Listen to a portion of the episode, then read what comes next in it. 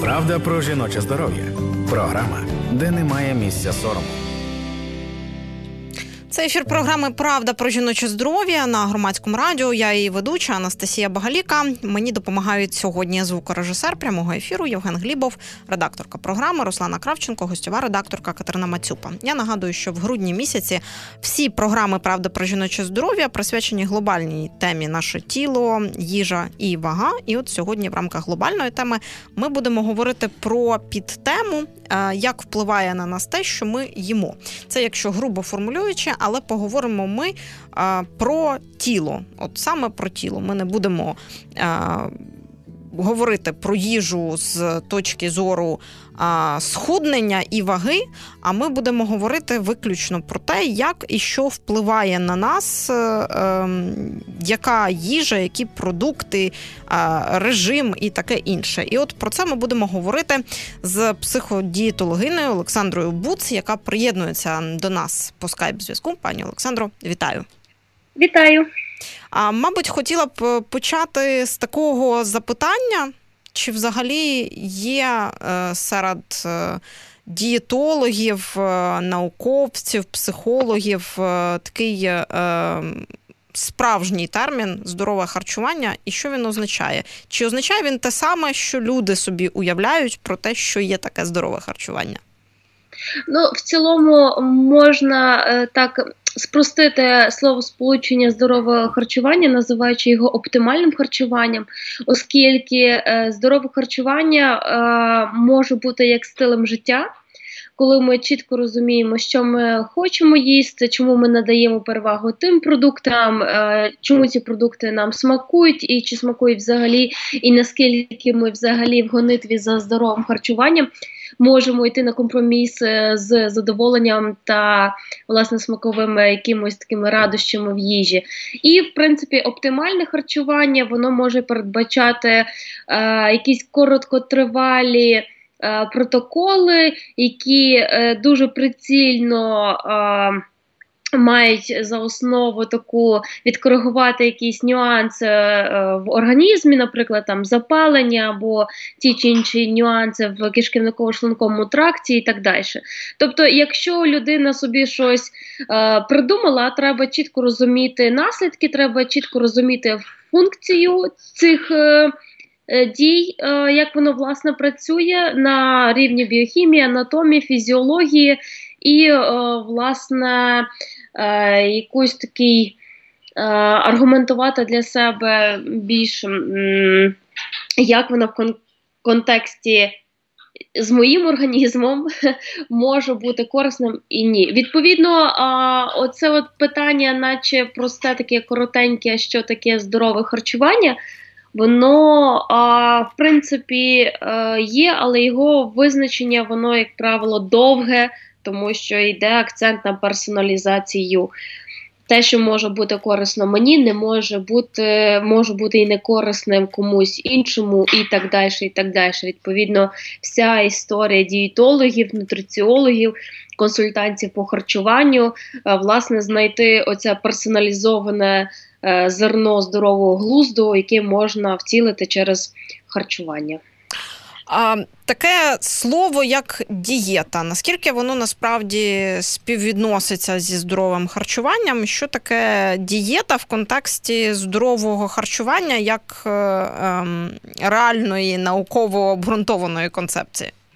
Е, в принципі, е, ці дієти вони мають такий е, вплив ще з Радянського Союзу, коли там була стіл номер 5 стіл номер 7 так, Тобто це передбачалася якась дієта, коли людина відходить, наприклад, після операції, після хвороби, або взагалі має якісь там проблеми з травленням, або знову ж таки, наприклад, немає там жовчного тощо. Дієта як такова. Е, вона дуже має негативні пролонговані дії наслідки, оскільки дієтичний дієтичний тип мислення він може е, слугувати таким е, порушенням харчової поведінки. І якщо це ігнорувати, може бути вже розлад харчової поведінки. Тому власна дієта, е, як такова, як таке свідоме обмеження тих чи інших продуктів, воно е, може бути достатньо нездоровим, якщо ми вже говоримо про психіку. З точки зору ідеології, воно не завжди має. М- е, Підґрунтя фізіологічне, тобто, ми, якщо і говоримо про якісь а, дієта, наприклад, там кето, там ще якесь, е, це має мати обов'язково чіткий а, лімітований період часу. Наприклад, там 10 днів. 20 е, днів і все. Тобто дієта ніякому разі не дорівнює а, стиль життя. Це просто тимчасова ситуація, яка необхідна відкоригувати. Ми чітко розуміємо, що відкориговуємо, і не більше. А от колись, років 20, 30, 40 тому, якби ми сказали на публіці слово дієта, то наші там умовно наші мами, їхнє покоління розуміли під дієтами. Наприклад, от коли я їм одну вівсянку або одні яблука, або один кефір. Ну, всі, всі, мабуть, хто тоді е, ріс і там був чи дитиною, чи підлітком, пам'ятають всі ці, ем, я, як зараз я вже розумію, псевдонаукові речі, як кефірна дієта, яблучна дієта і тому подібні концепції. Як це впливає насправді на організм? В принципі, коли йде мова про такий монопродукт, е, і це виводиться на такий основну е, частину раціону, безумовно, це негативно впливає. Чому? Тому що нутритивна цінність одного продукту, навіть якщо ми його назвемо е, суперфудом, він ніякому разі не дасть нам всі ці мікроелементи, які нам необхідні. Навіть якщо ми будемо, ну припустимо, їсти там яблука безліч протягом дня, і по калоражу ми там е, можемо добирати, грубо кажучи, то нутритивна цінність буде абсолютно мізерною, і таким чином е, організм буде голодувати буквально і це абсолютно ні до чого доброго не приведе. Тобто, ми, наче наїдаємось, але організм не доотримує тотально. І як правило, ми і зараз, попри велику кількість е, асортименту їжі, от я в практиці своїй клієнтській бачу, що ми і так живемо в дефіцитах. І поглиблювати ці дефіцитими, якимось таким ілюзорним баченням, що от є монодієта, вона мені допоможе. Це якраз і свідчить про те, що це не було аж ніяк персоналізовано підібрано і з якимось такими направду науковими обґрунтуваннями. Це це говорить в нашому ефірі психодієтологиня Олександра Буці. Нагадаю, що сьогодні в ефірі Правди про жіноче здоров'я ми говоримо про те, як впливає на наше тіло те, що ми їмо. Ну і оскільки вже анонсована така тема, то давайте послухаємо нашу рубрику у записі, яку ми підготували до цієї програми. Вона стосується не е, не тільки продуктів, не продуктів е, перший запасний фрагмент, а режиму харчування і того, от як колись там, я не пам'ятаю, років 15-10 тому було прийнято людям, які переймаються своїм раціоном, рекомендувати е, так зване дробне харчування. Давайте послухаємо більше про цей стереотип. Руйнуємо стереотипи. Існує стереотип, що швидкість обміну речовин можна регулювати. Потрібно їсти принаймні 5-6 разів на день, щоб покращити метаболізм. Як насправді, за словами лікарки-дієтологині Оксани Скаталінської, є дані про те, що від частих прийомів їжі в крові будуть постійні коливання високого рівня інсуліну. Підшлункова залоза виділятиме його у відповідь на кожен прийом будь-якої їжі. Високий рівень інсуліну стимулює синтез білка, що прийнятно, коли організм росте або для молодого спортсмена спортсмена, якщо він нарощує м'язову тканину. Але для звичайної людини постійні коливання інсуліну ведуть до формування інсулінорезистентності, яка є першим кроком до цукрового діабету другого типу, системних запалень та загального старіння організму. Окрім того, міжнародна спілка ендокринологів стверджує, що дробне часте харчування, яке часто рекомендується при ожирінні, не лише не веде до посилення метаболічних процесів і зниження маси тіла, але небезпечне для здоров'я. Тож для здорової будь-якої дорослої людини достатньо триразового харчування. Частіший прийом їжі рекомендується при лікувальних дієтах, зауважує Оксана Скаталінська. Руйнуємо стереотипи. Повертаємося у прямий ефір програми Правди про жіноче здоров'я. Пані Олександро, все правильно говоримо. Е, так, в принципі, е, звісно, правильно. Е, дійсно, підшлункова залоза вона реагує на будь-який прийом і їжі, немає значення їмо ми цукри, їмо ми жири і так далі. Ба більше кава це напій, кава з молоком це їжа. І відповідно навіть на такі, начебто, на перший погляд, незначні нюанси.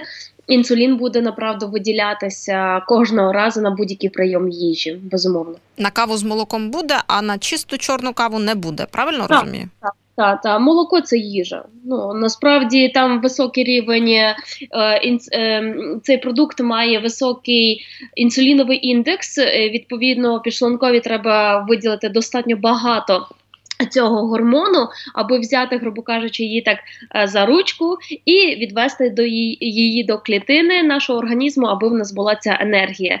Тому є ряд продуктів, які мають свою градацію по е, інсуліновому індексу.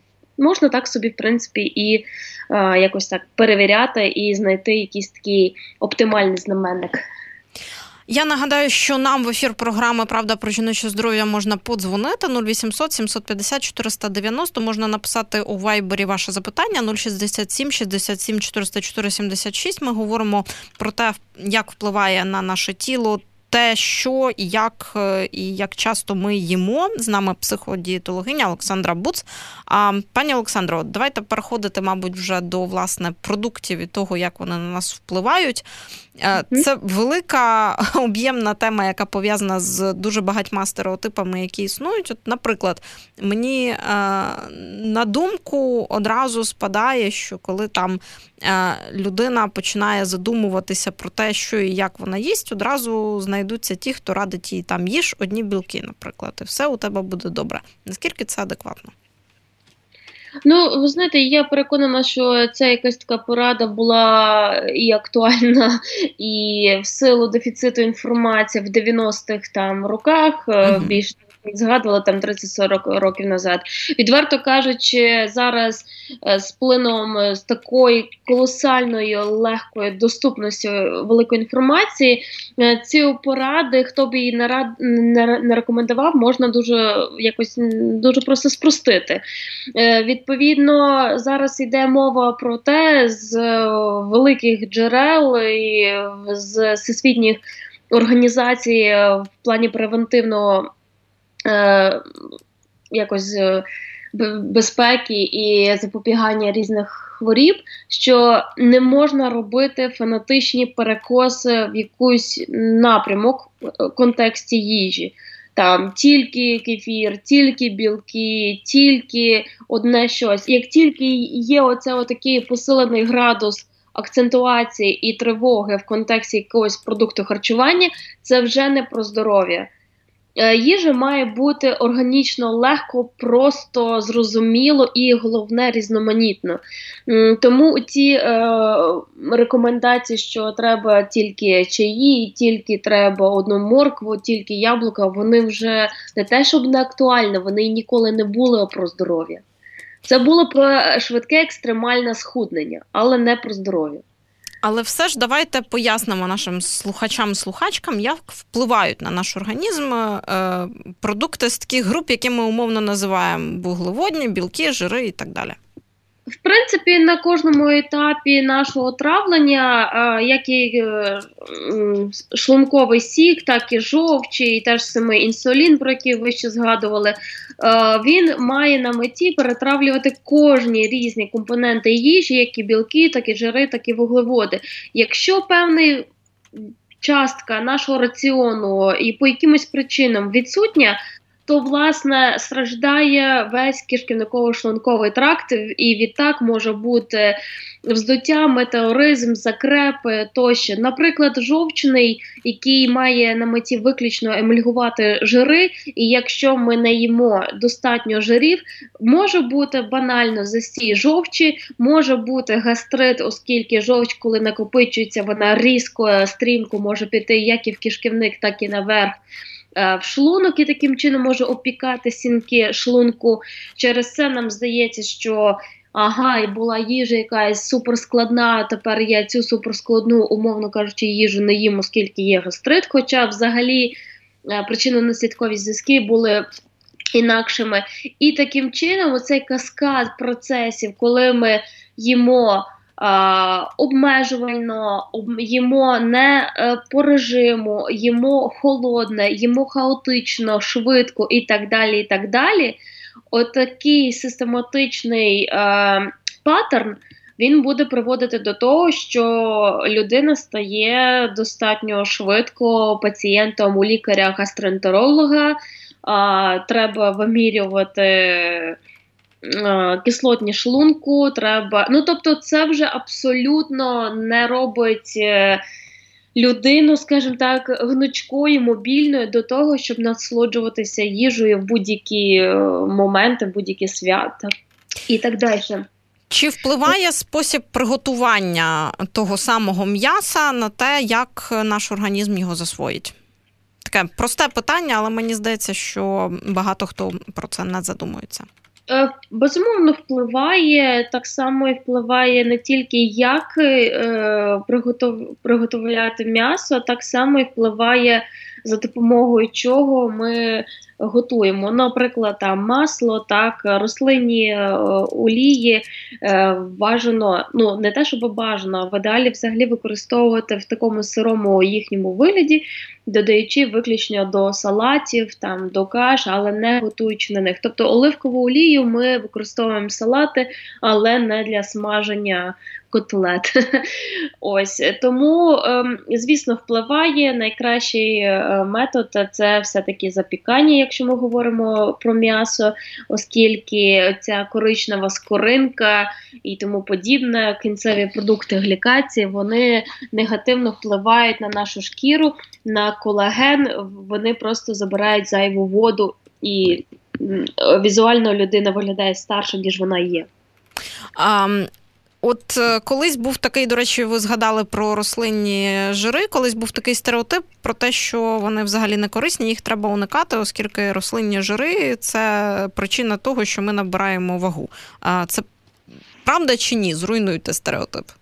Е, в принципі, так, тому і були бум е, проти е, жирів 80-х років, і це була рекомендація направду дієтологів. Тому е, був період, коли всі е, їли маргарин, а, аби не набирати вагу від вершкового масла, і всі кисломолочні продукти були обезжиреними. Так, це була така частина е, історії з дієтології, але це аж ніяк не неправда.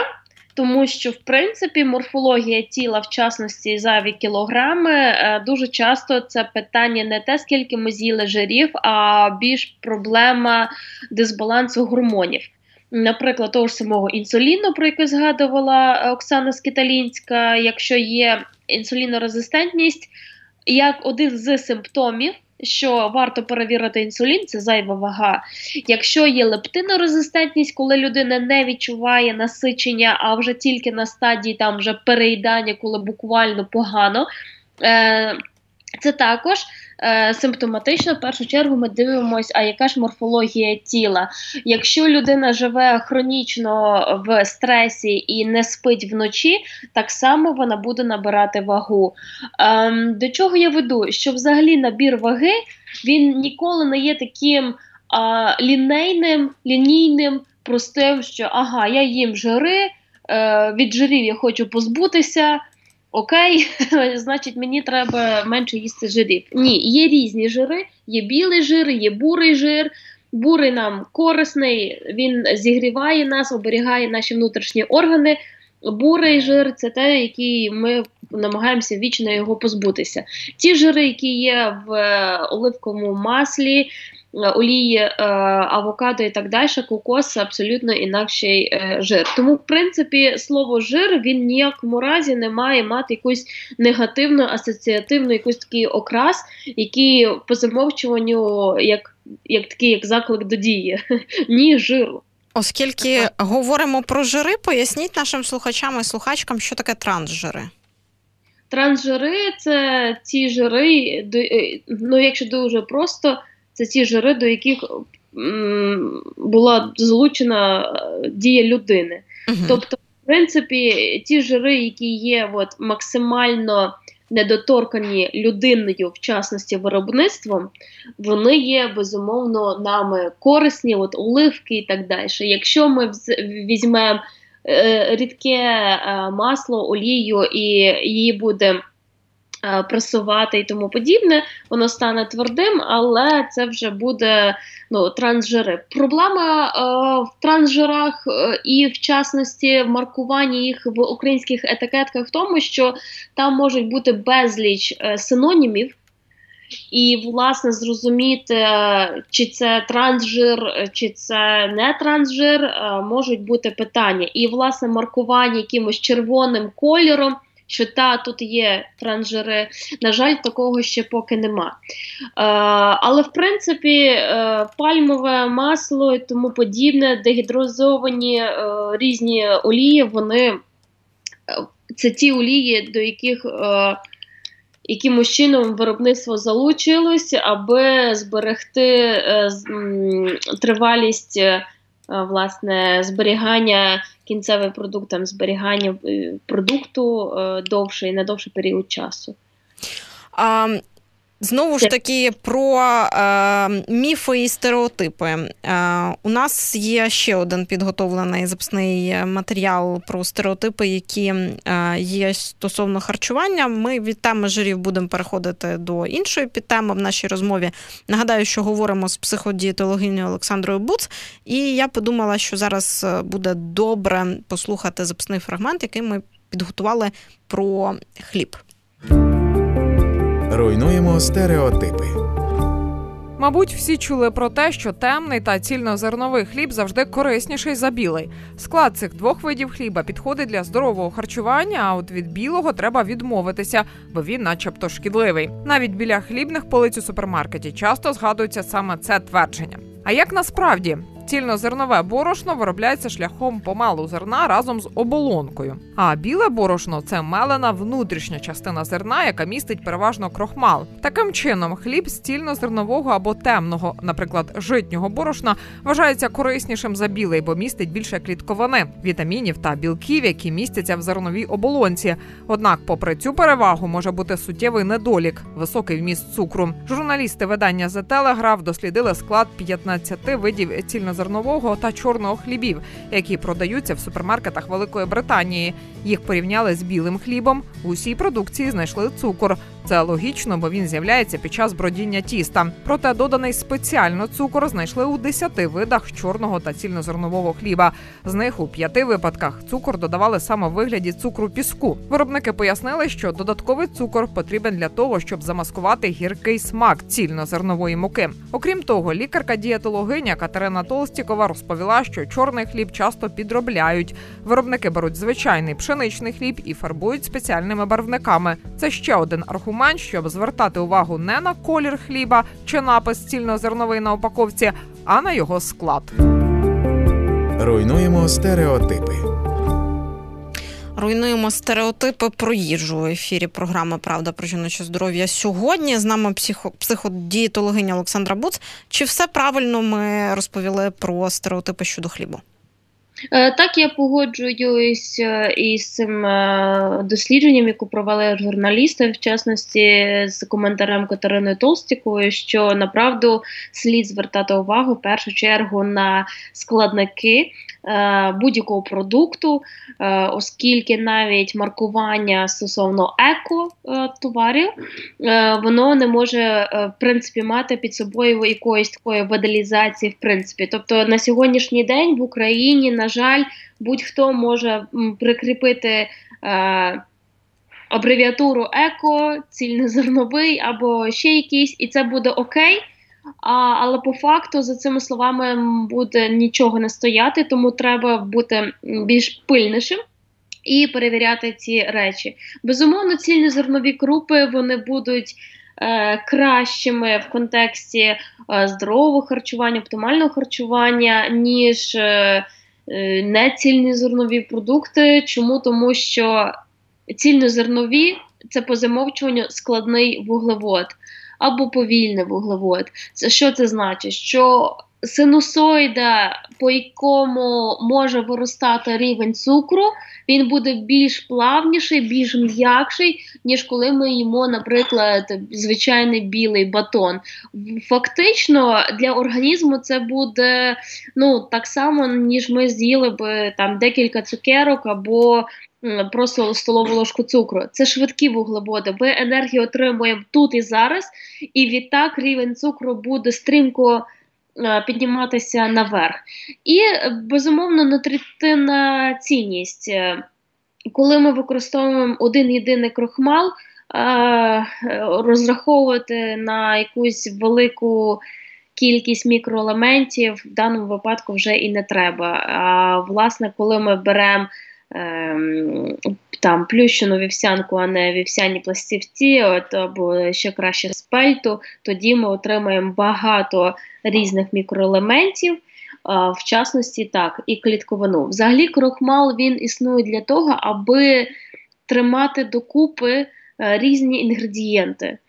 І, власне, навіть в такому контексті банан може відігравати ту ж саму функцію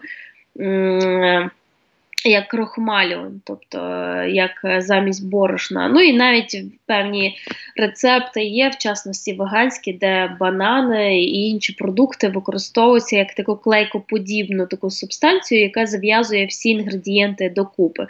Тому, е, направду, білий хліб е, це знову ж таки продукт, який робить його доступним, е, дешевшим і з метою нагодувати велику велику частину населення. Е, там пріоритети, коли це взагалі було зроблено, е, там пріоритети були не про здоров'я, а про вижити. І зараз інерційно, безумовно, білий хліб зустрічається. І ясне діло, що є люди, кому білий хліб асоціюється як смаком дитинства, і це нікуди не дінеш.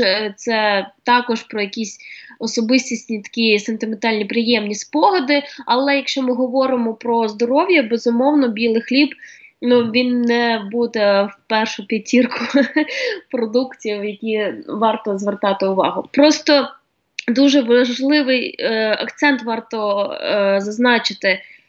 Те, що ми зараз живемо в відносно в мирні часи, е, ну не е, принаймні, якщо говорити про більшу частину України, так е, і той е, період людства, коли як ніколи є найбільший великий асортимент їжі, нам е, вперше в житті е, змушує задумуватись, а що з того профіциту можна взяти, аби було нам корисно, а не брати з того, що є, тому що і так їжі було ну там мало. Бо за все історію людства їжі було мало.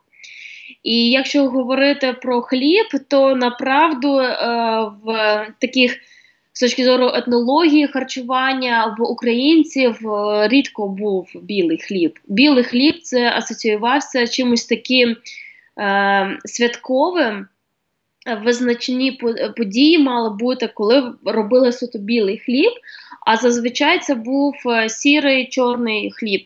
От, Тому тоді було навпаки, білий хліб це було як, ну, як, е, ну, можна сказати, як е, не кекс, а от, ну, щось на кшталт і смаколики, і разом з тим хліб. Тому зараз, е, звісно, все так трошки догори дригом. Люди вперше починають задумуватись, боже мій, як багато всього і скільки всього треба вибрати, або що взагалі мені вибирати. І це такий навик, який людство правда стикнує, стикається з тим вперше. Дякую за це пояснення. У нас е, з'явився слухач на зв'язку, який хоче поставити запитання. Нагадаю, що з нами в ефірі програми Правда про жіноче здоров'я психодієтологиня Олександра Буц. Доброго вам дня. Слухаємо вас. Е, добрий день, мене звуть Василь, місто Бориспіль, Київська область. Е, скажіть, будь ласка, солодкий чай це їжа чи напій? Дякую чи дуже. Дякую. Чи провокує інсуліну? інсуліну? Дякую, зрозуміло ваше запитання. Дуже класне питання. В цілому це їжа. Чому? Тому що цукор е, це те, що містить калорії в частності, і дуже легкий такий для себе можна зробити вимірювання, що є напій, а що є їжа, по тому скільки там є калорій. Коли ми додаємо Е, мед, е, цукор е, тощо це стає їжею, оскільки інсулін на це має реагувати значно більше, значно інтенсивніше, ніж, наприклад, це буде просто чай. В цілому, в такому випадку, я можу запропонувати ну, в якості. Дослідження і зрозуміти, можливо, і сподобається такий варіант додати спеції, в частності е, там кардамон, кориця і так далі, воно дає оцей солодкий насичений після смак, воно урізноманітнює смак, і таким чином а, е, насичення і задоволення теж.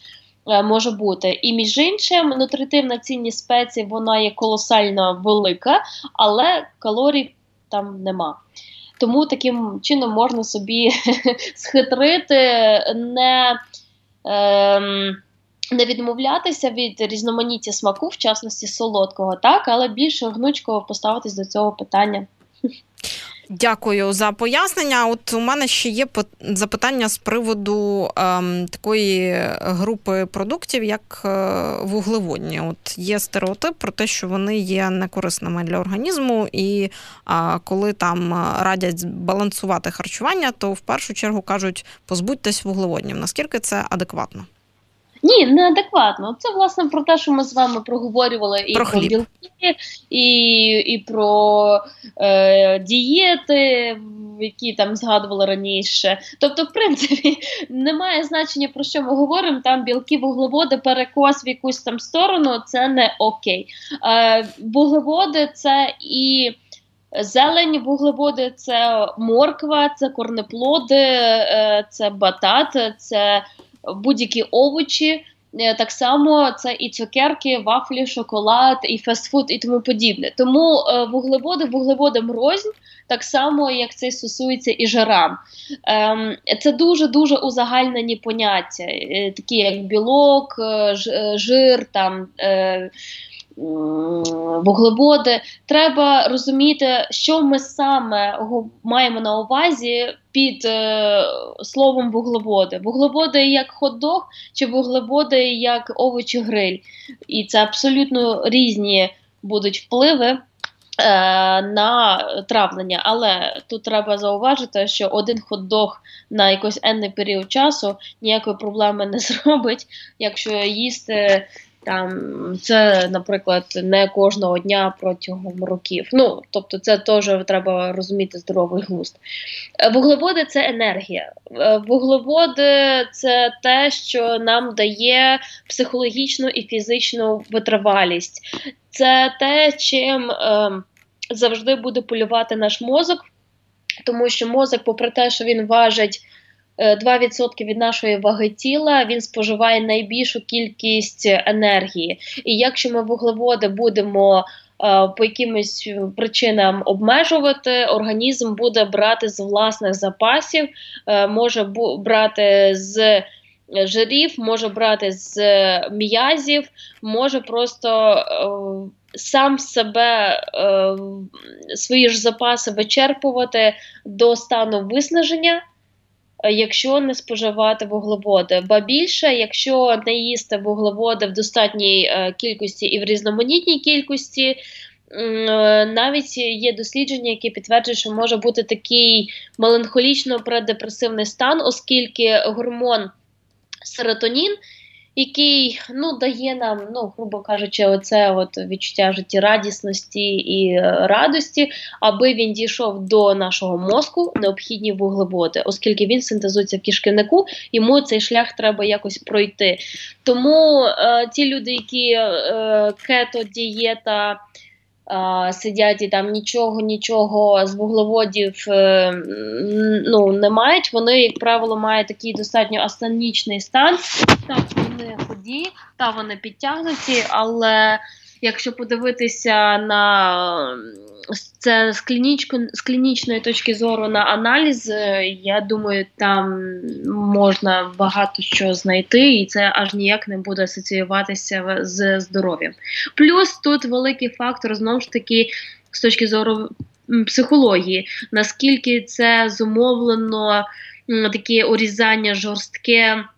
В плані з порушенням образу тіла, тобто так, я там собі не подобаюсь е, відображені в дзеркалі, все я не буду їсти вуглеводи, я буду їсти там будні жири і так далі.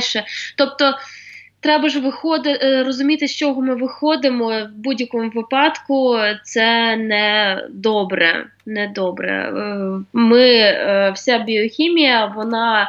Е, існує дуже багато е, років, і взагалі наше тіло е, пристосоване, аби перетравлювати максимально різноманітну їжу. Харчуватись так, і наче в нас нема печінки, або наче в нас нема кишківника, не варіант.